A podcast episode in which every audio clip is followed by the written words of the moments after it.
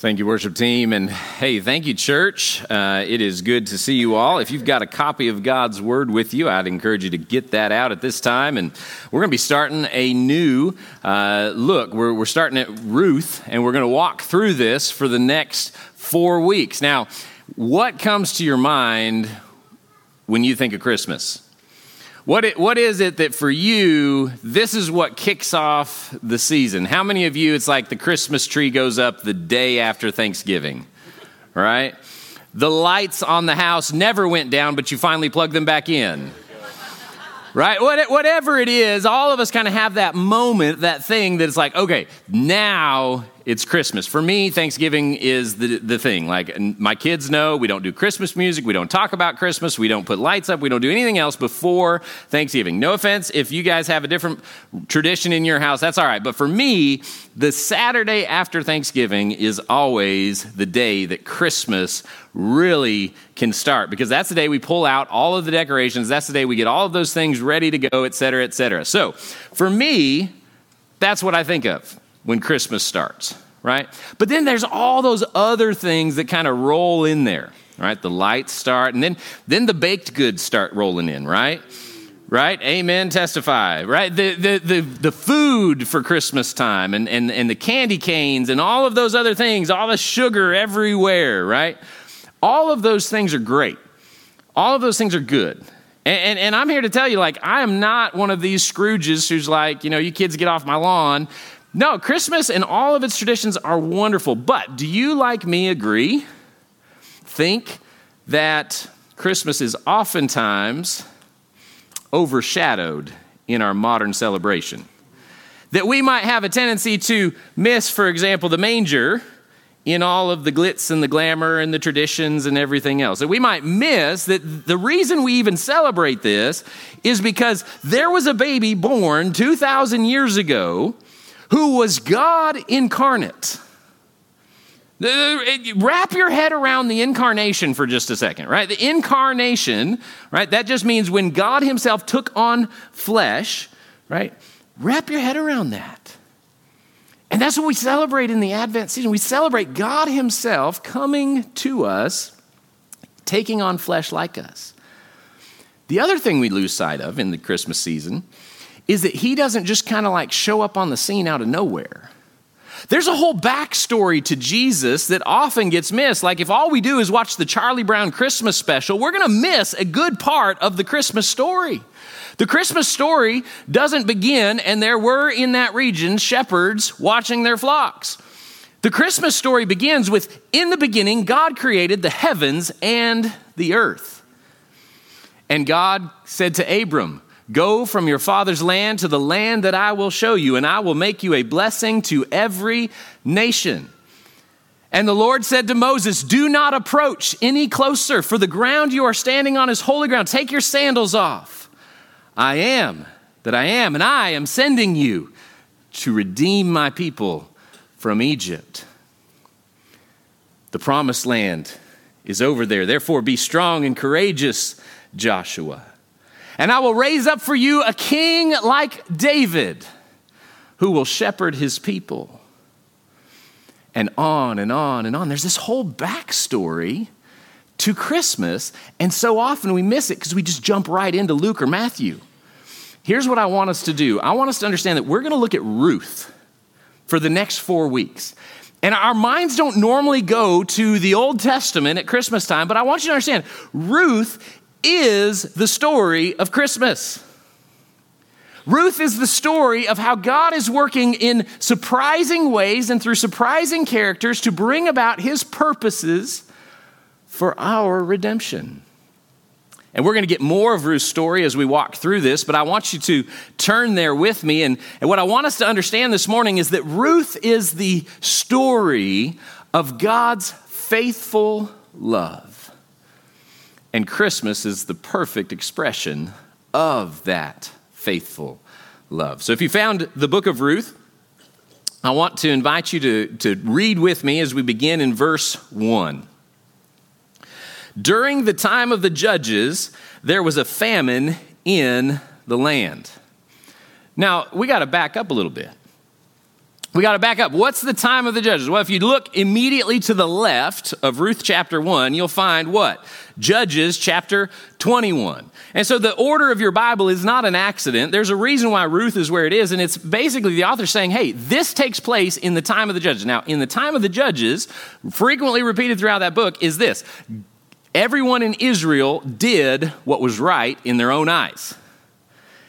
And when they did that, then God would send people enemies, trouble, tribulation, trials, whatever, to get his people to come back to him and to do what was right in his eyes, not what was right in their eyes. And so what happens is the book of Ruth is situated in that time. There's no king. There's no king in Israel. There's, there's, there's no overarching political structure. It's just chaos. And there's trials and there's tribulation. But in the midst of that, if you read through the book of Judges, by the way, it is, it is one of the most depressing books in your Bible, all right? Which is what makes Ruth even more special because it is not at all that way.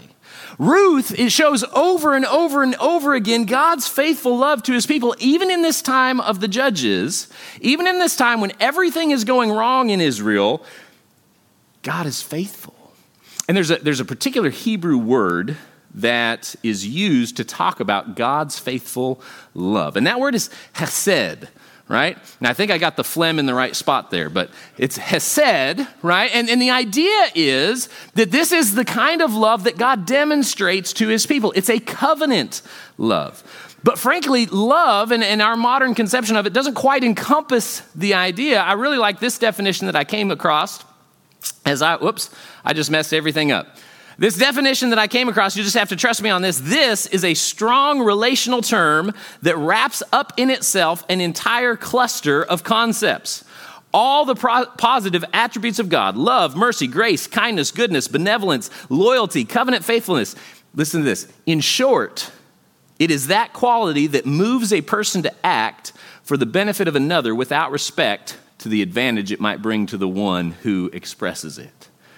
Hesed is the kind of love that God has for his people.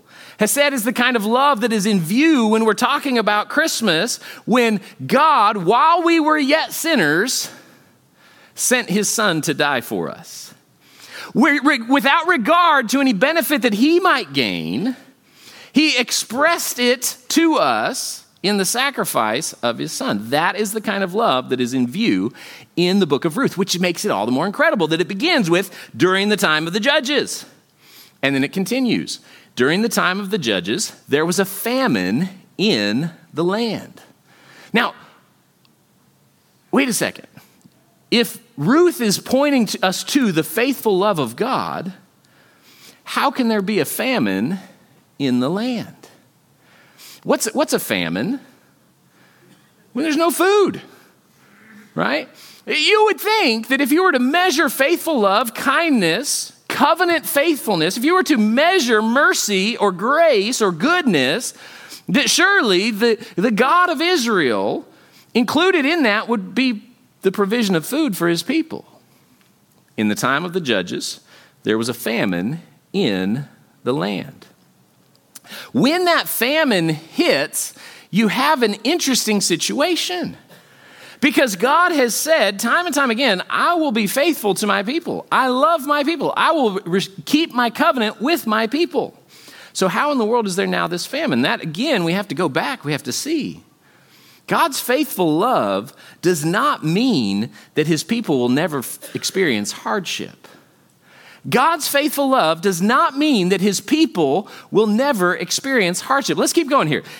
During the time of the judges, there was a famine in the land. A man left Bethlehem in Judah with his wife and two sons to stay in the territory of Moab for a while. The man's name was Elimelech, and his wife's name was Naomi. The names of his two sons were Mahlon and Chilion. They were Ephrathites from Bethlehem in Judah. They entered the fields of Moab and settled there. All right, so backstory essentially is what the author's giving us. He's introducing us to some characters in the book. Now, you'll notice the book is titled Ruth, and we have yet to meet Ruth. But we do meet Elimelech, whose name, by the way, means God is my king, right? God is my king. So here's a here's an Israelite who is knowing of Yahweh, whose very name speaks of faith, at least the faith of his parents. And when the famine comes, what does he do? He moves his family to Moab. Now look, I don't think that faithfulness from him would mean staying where there was no bread. It's funny actually because that word Bethlehem, how many of you know the word Bethlehem? Right? That's that's a Christmas word if ever there was one, right? There's this whole song about it that I'm not going to sing, right? Oh, little town of Bethlehem, right? Bethlehem is, it, it, I'm not singing it. Bethlehem actually means something. It means house of bread. It means house of bread. And there's kind of this irony right off the start, right? There's no bread in the house of bread. And so Elimelech has to go. But where he goes is interesting. He goes to Moab. Now, if we were to go back and dig a little bit, we'd see that in Deuteronomy chapter 3, God said that no Moabite and no Ammonite will ever enter the assembly of Yahweh. No one from Moab, no one from Ammon will ever enter the assembly. And so, why does this man take his wife and his two sons of near marriable age to Moab? Well, he needs food, but his choice of destination is somewhat surprising. There seems to be in him this a little sense that Elimelech has lost sight of the faithful love of God. That he, that he has perhaps misplaced his faith in the face of this famine. How many times do you and I get there in our lives? Things are good, things are great, things are swimming along. We're glad to come to church, we're glad to raise our hands, we're gra- glad to praise. But then the bad news comes. And then the hard times roll in. And all of a sudden, what was so clear to us before is now not so clear.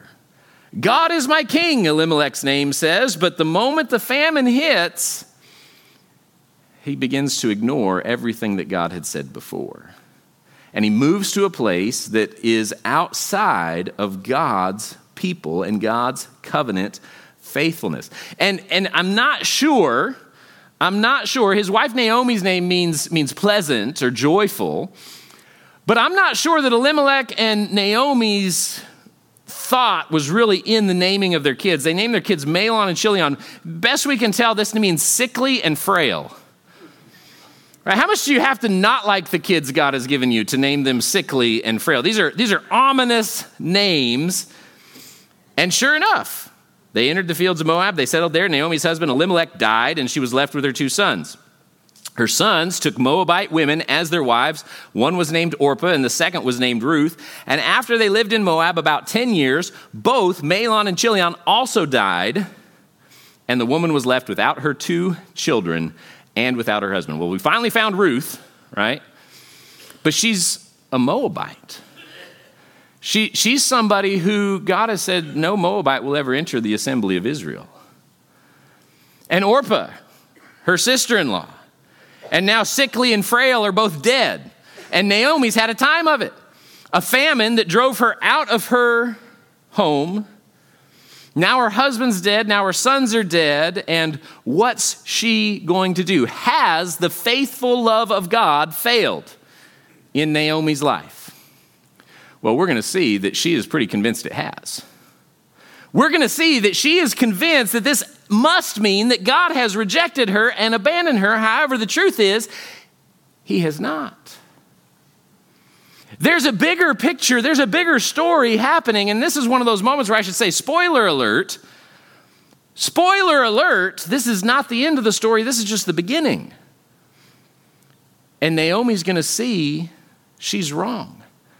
Brothers and sisters, you and I make decisions in the middle of hard time about the faithful love of God, but we're not at the end of the story yet. We're just in the middle of the hard. And why in the world, in the middle of the hard, would we conclude this is the reality? In the middle of the valley, why would we say this is all there ever will be? How do you get a valley? You have a mountain on one side and a mountain on the other. And you come down to that moment that's not the time to lose sight of the faithful love of God. That's not the time to begin to doubt the truth hardship does not preclude the faithful love of God. And if the faithful love of God is real, that hardship is going to be temporary. Church, together we're facing hard times. In, in our fellowship, we're walking through difficult circumstances. It doesn't prove anything other than this God has another opportunity to demonstrate his faithful love. The world right now is falling apart, it seems. Or is it? Is God not showing Hesed?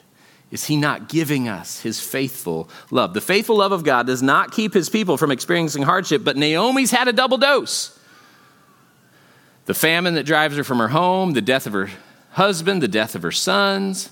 And she gets to the point where she says, We've got to do something else. Look at verse 6. She and her daughters in law set out to return from the territory of Moab because she had heard in Moab that the Lord had paid attention to his people's need by providing them food. So she left the place where she had been living, and she was accompanied by her two daughters in law, and she traveled along the road leading back to the land of Judah. Naomi said to them, Each of you go back to your mother's home. May the Lord show kindness to you as you have shown to the dead and to me. May the Lord grant each of you to rest in the house of a new husband. And she kissed them, and they wept loudly. In verse 8, there, there's that word kindness in my translation. Yours may say loving kindness, yours may say faithfulness, but guess what word that is? Chesed. That's that word. The Lord show this to you. Naomi prays for her daughters in law, Orpah and Ruth, to experience the faithful love of God. And what does she say? May the Lord show that to you because you have showed it to me. Not only does the faithful love of God not keep his people from experiencing hardship, but the faithful love of God is reflected in the faithful love of others, of people. This is, this is oftentimes where we see this kind of thing. Now, you and I both know there's often times where we don't see it in others. But this is the point at which we should say, wait a second, Naomi gets something. And we'll see in a second, Naomi's not in a great place mentally. She, she's, she's not really healthy. She desperately needs somebody to speak some truth into her life. We'll get to that. But right now, she's saying, while I may not see it from the Lord, I want it for you because you've showed it to me. When we get down into the valley, when we get down into those hard places, Instead of concluding the faithful love of God has failed, what we're meant to do is we're meant to look and say, where are those reflecting the faithful love of God? How many of you guys have ever been to Eastern Kentucky? Right? The hills and the hollers, right? One, one of my favorite things said about Eastern Kentucky, I don't remember who first told me this, but I've heard it several times, is you get down in some of those hollers and they have to pipe the sunlight in, right? Like, like we're driving around over there and, and you look at things and you're like, I'm not sure the sun has ever touched the bottom of this ravine. I'm not sure the sunlight has ever been here. And that phrase, they have to pipe the sunlight in, made a lot of sense to me. When you and I are down in the hard times, when we're down in the valley, when, we're con- when we've concluded based on our present circumstances that God's faithful love has failed, what we're meant to be doing is looking for the people who are bringing the faithful love to us. What we're meant to be doing is we're meant to be looking at others and saying, where is that evidence of the goodness of God? In the beginning, God created the heavens and the earth, and He said, Let us make man in our own image. In the image of God, He created them. We are never without examples of faithful love. If we can't see it from God, even though it hasn't failed, just because you're down in the bottom of the holler doesn't mean the sun's not there. But also doesn't mean that you ought to ignore the fact that there are people reflecting the love of God. Now, here's the difficult thing sometimes you're down there, you can't see, and you're looking for those people. Sometimes other people need you to be that for them. Mission impossible. Your mission, should you choose to accept it. This message will self destruct in 10 seconds. And you're like, wow, that'd be the shortest sermon you've ever preached, Brandon. mission impossible. Church, your mission, should you choose to accept it, is to be the reflection of God's faithful love for people who can't see it right now. Your task, church, is to be for others, to be for Naomi what Orpah and Ruth were. May God grant you the same hesed, the same faithful love, the same kindness. May God show that to you that you've shown to me. We are meant to be these ambassadors of God's faithful love to others. We are meant to reflect what is true of God. My challenge to you, church, this Christmas season is be somebody's light. Be somebody's hesed. Be somebody's faithful love. That even if they can't see Christ right now, they can see you. But, again, I mentioned that even though they were that for Naomi, she's not in the best place mentally. Look at verse 10. She said, Go home. You've shown kindness to me. May he show kindness to you, but you go home. And they said, verse 10, We insist on returning with you to your people. But Naomi replied, and this is where the gloves come off. Return home, my daughters. Why do you want to go with me? Am I able to have any more sons who could become your husbands? Return home, my daughters. Go on. I'm too old to have another husband. Even if I thought there was still hope for me to have a husband and to bear sons, would you be willing to wait, my daughters? No. Would you be willing to restrain yourselves from remarrying? No. My daughters, my life is too bitter for you to share because the Lord has turned against me. Now we understand where Naomi's coming from. Go away, you faithful, loving daughters in law. Leave me be. I'm too bitter. Now, what is Naomi sending them away from? Naomi's sending them away from her because she's convinced God doesn't love me anymore. No, Naomi's bitterness is overflowing, and she's saying, Look, so you don't get caught up in this mess, you should just go home and try to start over. If we go back to Israel and you go back with me, nobody in their right mind is going to marry you, girls. That's essentially what she's saying. Nobody in their right mind is going to marry you because you're Moabites. And so there's no hope of you getting another husband. You'll never find anybody as crazy as Mahlon and Chilion, right? I'm not going to have any more kids for you to wait for. And even if I did, you wouldn't wait for them. Just go home. But what's she cutting them off from? She thinks she's protecting them, but what she's cutting them off from is the true God. Go back to your people, go back to your gods, go back away from this Yahweh, go back away from the truth. The sad reality is, some of the best arguments against the faithful love of God are the very people who claim to believe in it. Some of the best arguments that the world has against God's Hesed are the people who claim to believe in it. Now, I, have not been as clued in recently as I have been in previous years. But do y'all remember a few years back where there was a big thing about Starbucks and Merry Christmas? Y'all remember that? Starbucks is taking Jesus out of Christmas.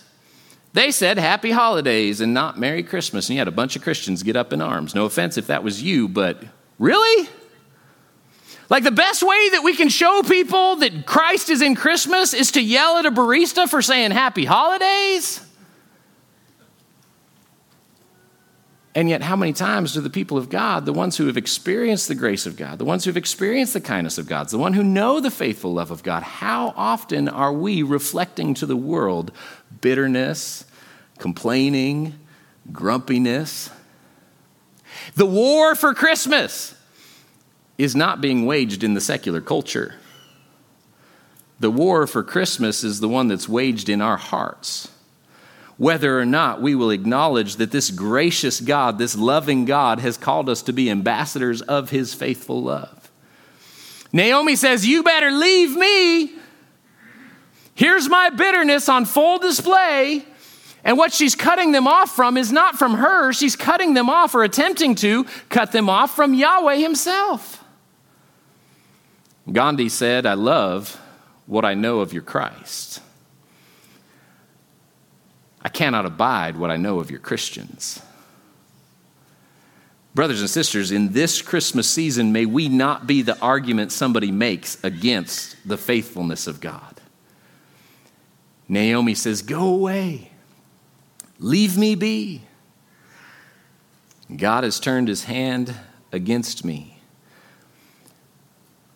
May I suggest that it is those who have seen the grace of God in him taking on flesh. Right, right? Jesus was under no obligation to be born a human. Jesus was under no obligation to get sick and tired. There was nothing forcing Jesus to come and to die for us, for our sins. There was, there was no reason other than his love. And that love is meant to change us. And in the midst of whatever hardship we're in, in the midst of whatever terrible time we're facing, we're meant to see this is God's grace. Where is God when bad things happen? Where is God in hard times? He's on the cross. He's in heaven, yet bearing the scars of purchasing our redemption. That is incredible. And if we truly grasp that, if we truly grasp what Christmas means, we have to. We have to give testimony to it, not just with our lips, but with our lives. To express this instead of to work against it. Church, it cannot be that those who know the loving kindness of God, the faithful love of God, the grace of God, the mercy of God could be the most grumpy and bitter and complaining people that somebody knows. It cannot be. Instead, instead, we ought to be full of the joy of the Lord, good times or bad. Faithful love is seen in God, and faithful love calls us to respond. Look at this. Naomi says, Return home, my daughters. Verse 14 Again, they wept loudly and Orpah kissed her mother in law, but Ruth clung to her. Naomi said, Look, your sister in law has gone back to her people and to her gods. Follow your sister in law. So, what does Orpah do? All right, Naomi, I've been faithful to you. I've shown faithful. I've come on this journey with you. I've walked all this way with you, but now I'm done. I'm not going to pick on Orpah because she did something that most of us would never do. She's already packed up and moved. She's on the road with her mother in law. Let that sink in for a second. She has shown faithful love, except that when that final push comes to that final shove, even weeping, she says, All right, I'll leave. And Naomi's like, See? Prophecy confirmed. God has abandoned me. This one who showed me faithful love is now turning her back and going, returning to her home. And she looks at Ruth. Why are you still here? Ruth was clinging to her, it says. Look, your sister in law has gone back to her people and to her gods. Again, Naomi is aware of what she's doing in sending them back.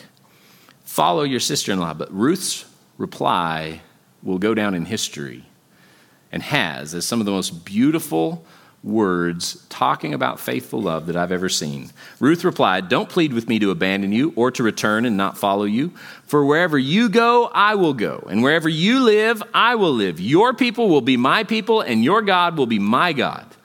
Where you die, I will die, and there I will be buried. May the Lord, note this Lord on all caps, this is Yahweh, this is the name of Naomi's God May the Lord punish me and do so severely if anything but death separates you and me. When Naomi saw that Ruth was determined to go with her, she stopped talking to her.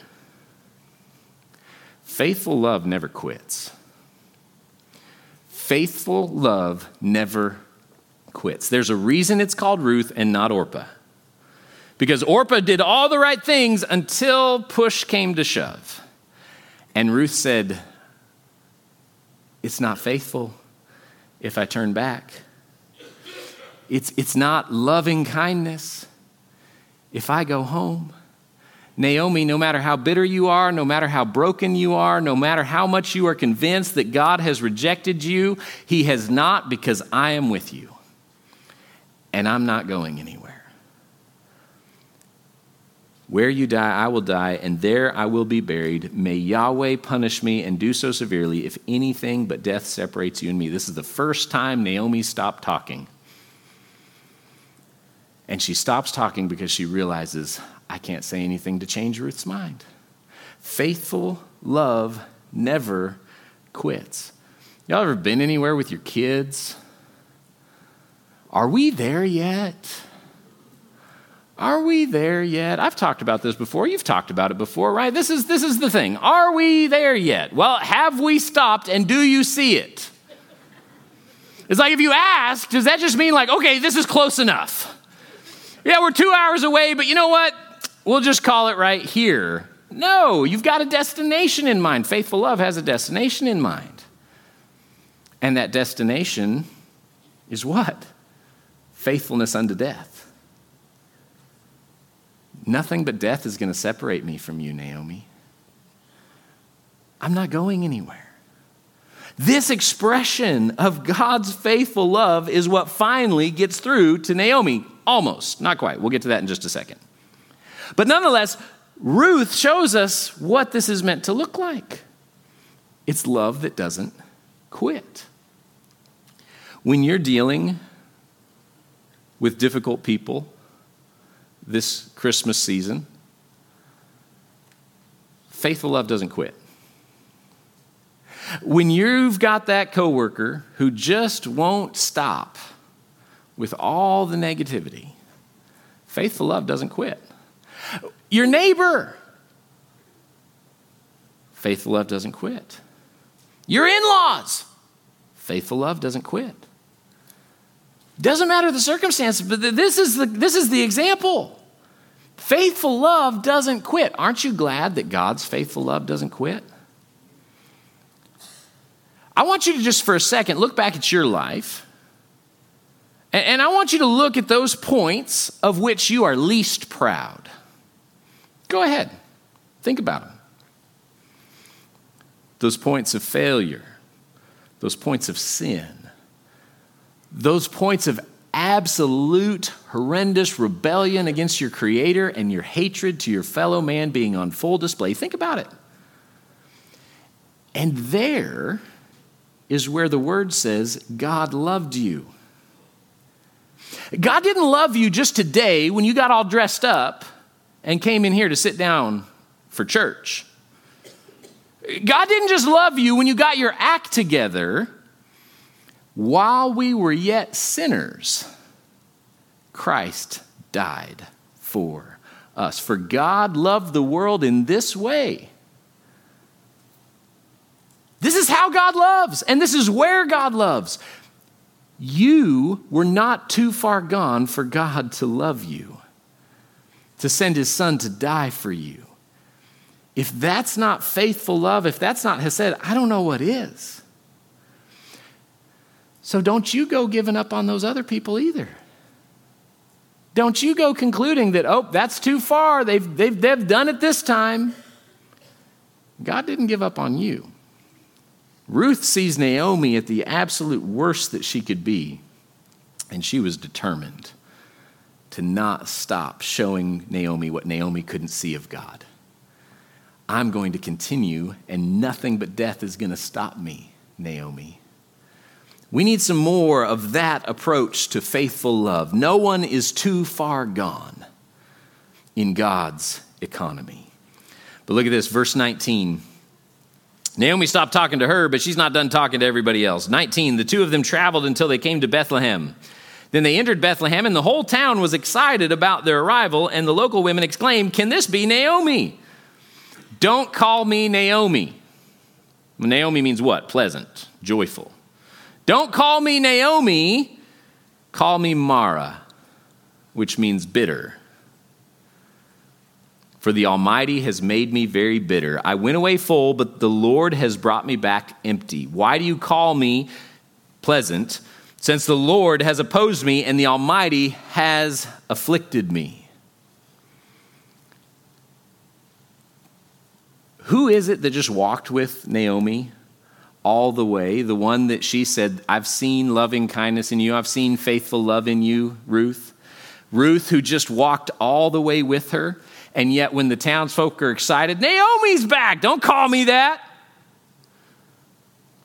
Just call me bitter from now on. Look, faithful love is something that we choose to see, and it's something that we choose to live. It's not required. You can look at life and you can be as bitter as you want. Naomi's got the perfect example of faithful love walking beside her all the way from Moab, all the way to Bethlehem, and she's still bitter.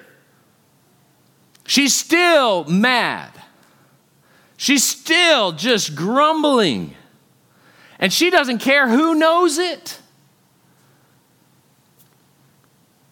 It's a choice.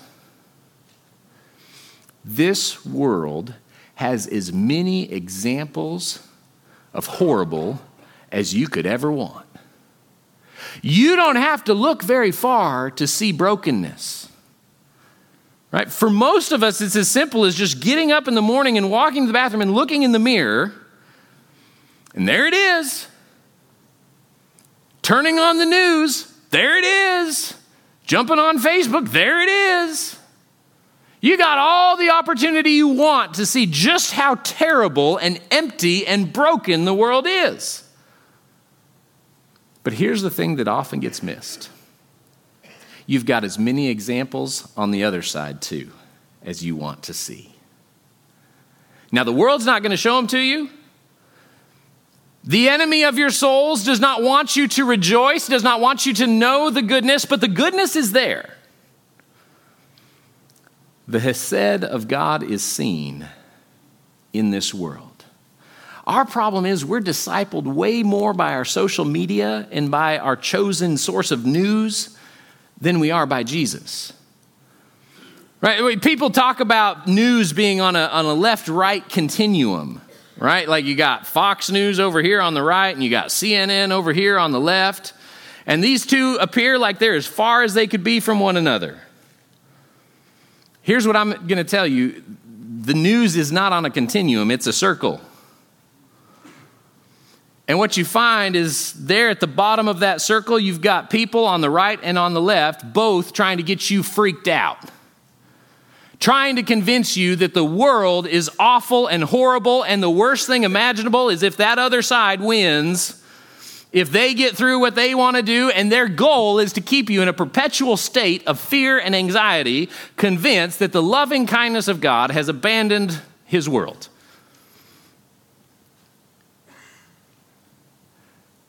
Opt out. Quit being discipled by the fearmongers in our society and begin being discipled by Jesus. Matthew chapter 5. You've heard that it was said, Love your neighbor and hate your enemy, but I tell you, love your enemies and pray for those who persecute you, so that you may be children of your Father in heaven.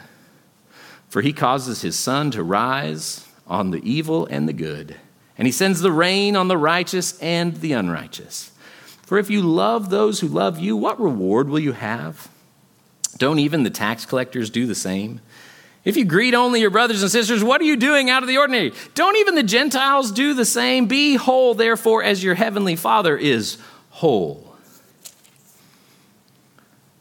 Therefore, I tell you, don't worry about your life, what you will eat or what you will drink, or about your body, what you will wear. Isn't life more than food and the body more than clothing? Consider the birds of the sky. They don't sow or reap or gather into barns, yet your heavenly Father feeds them. Aren't you worth more than they? Can any of you add one moment to his lifespan by worrying? And why do you worry about clothes? Observe the wildflowers of the field. Watch them grow. They don't labor or spin thread, yet I tell you that not even Solomon in all of his splendor was adorned like one of these. If that's how God clothes the grass of the field, which is here today and thrown into the furnace tomorrow, won't he do much more for you, you of little faith? So, so don't worry saying, What will we eat, or what will we drink, or what will we wear? For the Gentiles seek these things, and your heavenly Father knows that you need them. But seek first the kingdom of God and his righteousness, and all these things will be provided for you. Don't worry about tomorrow. Tomorrow will worry about itself. Each day has enough trouble of its own. Faithful love is something we choose to see. You can look at the world and you can conclude God must not be on his throne or he's asleep at the switch. Or you can look at it and you can say, Look at those birds and look at those flowers and look at this and that and the other thing and recognize there's good in this world. And I am convinced, and indeed the entire trajectory of creation is such that the good wins. So, why would we give our attention and our time to what is inevitably going to be done away with? It's a choice to see God's faithful love. It's a choice for us to live God's faithful love. Look, Naomi faced hard times. She faced those trials, and what happened to her? Don't call me pleasant anymore, call me bitter. Y'all have faced some hard times. Is that going to be your response? Don't call me joyful, call me bitter. Orpah faced some hard times. She quit. Is that you? Ruth faced some hard times, and she just continued to demonstrate faithful love.